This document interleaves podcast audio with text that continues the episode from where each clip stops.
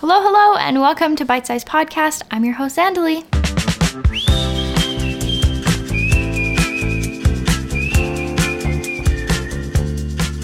As I mentioned in our episode on prenatal vitamins, there's a lot more to supplementation than just picking the one on the shelf under the yellow tag. I want to help you feel empowered and knowledgeable about not only what you're putting into your body, but also what you're spending your money on. So, this supplementation episode is a general overview that you can apply to any supplement that you're shopping for, which means this works not only if you are pregnant, postpartum, whatever it may be, but also if you're looking for supplements for your children, for your husband, whoever. So, first of all, I know we often hear, well, are you taking vitamins? What vitamins do you take? And I know we all know what we mean, but it's important to know that supplement and vitamin is not interchangeable. Supplement is sort of the general umbrella term for vitamins, but can also include minerals, herbs, and other things that we need to help keep our body going. When looking at supplements, we often see the term natural. Nutrients extracted from food sources can be considered natural. However, they only require about 10% of the ingredients to be from a natural form to use that label. So when you're looking for a supplement, something that says 100% natural is closer to what we're looking for. Anyone can use the word natural, but not everybody can use 100% natural. If something is not natural, that likely means that it is synthetic. Synthetic ingredients are often made in a laboratory, are usually harder for our body to digest, and are of poorer quality. This means that they're likely to have less of an impact on the body. While I am blanket statement saying that synthetic ingredients are not ideal, there are definitely some cases in which a synthetic ingredient might be the best option. So be sure to talk to your healthcare practitioner about this or reach out for one on one advice with a nutrition consultant. I'm happy to hook you up with someone. Again, the best way to identify a synthetic ingredient is by reading the label list. Any ingredients ending in "ide" or "ate" or starting with DL are likely a synthetic form. Finally, organic. As we covered in Monday's episode, it also applies to supplements. So, organic means that it is sourced from a pesticide, herbicide, and antibiotic free source. An organic label on a supplement would likely mean that, in general, the ingredients are high quality and obtained from a natural source. And now that we've come full circle, let's get into recognizing quality. Quality is going to be all about the ingredients. So, as we just discussed, organic and 100% natural are definitely the ideal forms. High quality supplements are going to be free from fillers, preservatives, chemicals, sugars, and artificial colorings. Essentially, if it isn't extracted from something you would eat in your regular everyday diet, it's probably not something we want to see in our supplements. Now, obviously, you're like, well, I eat sugar. Girl, me too. I love a good sweet treat.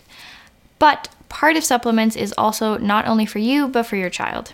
Many children's supplements are not only marketed towards children with their cartoon characters and gummy forms so that they can look like candy to make them more appetizing, but they're very likely going to contain high fructose corn syrup and sugar, which is just not something we want to be starting at such a young age. Oftentimes, children can actually be taking a modified amount of an adult supplement, taking into account their weight, which is obviously a lot smaller than an adult's weight, so you would have to do the math and the ratio on that.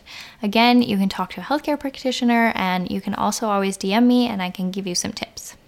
When trying to identify artificial colorings and preservatives, these ones are definitely going to have numbers on the label.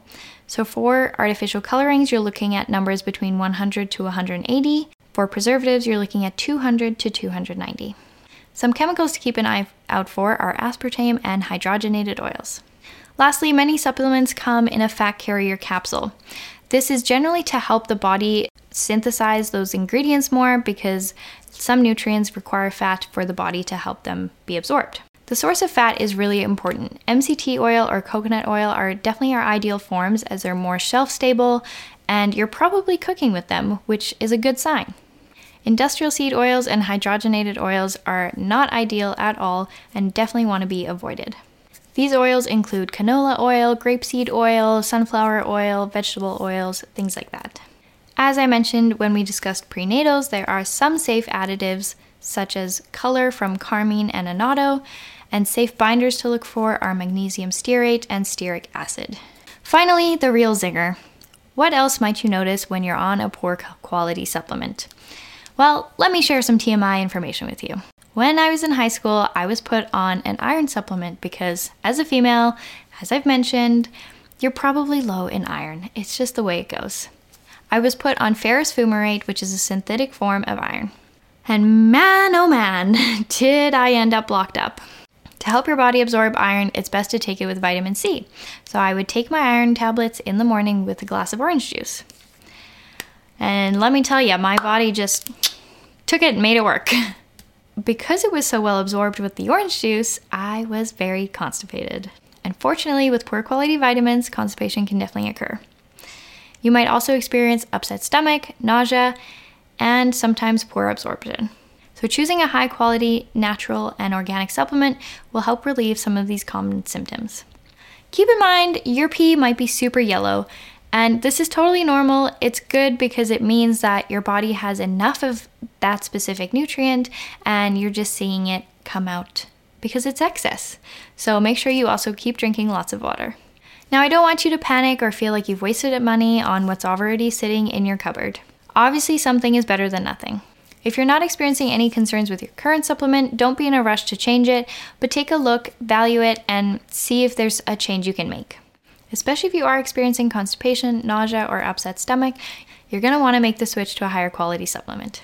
While there is no one size fits all supplement, I do have a list of preferred ones, and again, my DMs are always open, so I'd love to chat with you. As I mentioned, I am a Needed partner. They're my favorite brand. Their ingredients are super high quality, very bioavailable, and I just love what the company is doing. Not only do they have a prenatal vitamin, but they also carry prebiotics, probiotics, omega 3s, iron, as well as like collagen, which are all very important. They also have supplements for men, so get your partner on so you can both be as healthy as you can be. Again, my code is bite sized for 20% off your order. You can always refer to the Instagram for more discount codes, more details about every episode, and just to chat. Thank you so much for joining today. Another Bracebridge dinner in the books. I can't wait to chat with you again next week. Be sure to leave us a review, hit that subscribe button, and follow us at bitesize.podcast everywhere you absorb your social media. And in case no one has told you today, you look radishing. I'll see you next week. Bye. Although I am a certified holistic nutrition consultant, I am not yours. It is not specified to you and your health needs. While I strive to provide the most accurate and up to date information regarding nutrition, this podcast is for educational and entertainment purposes only and should not substitute professional medical advice.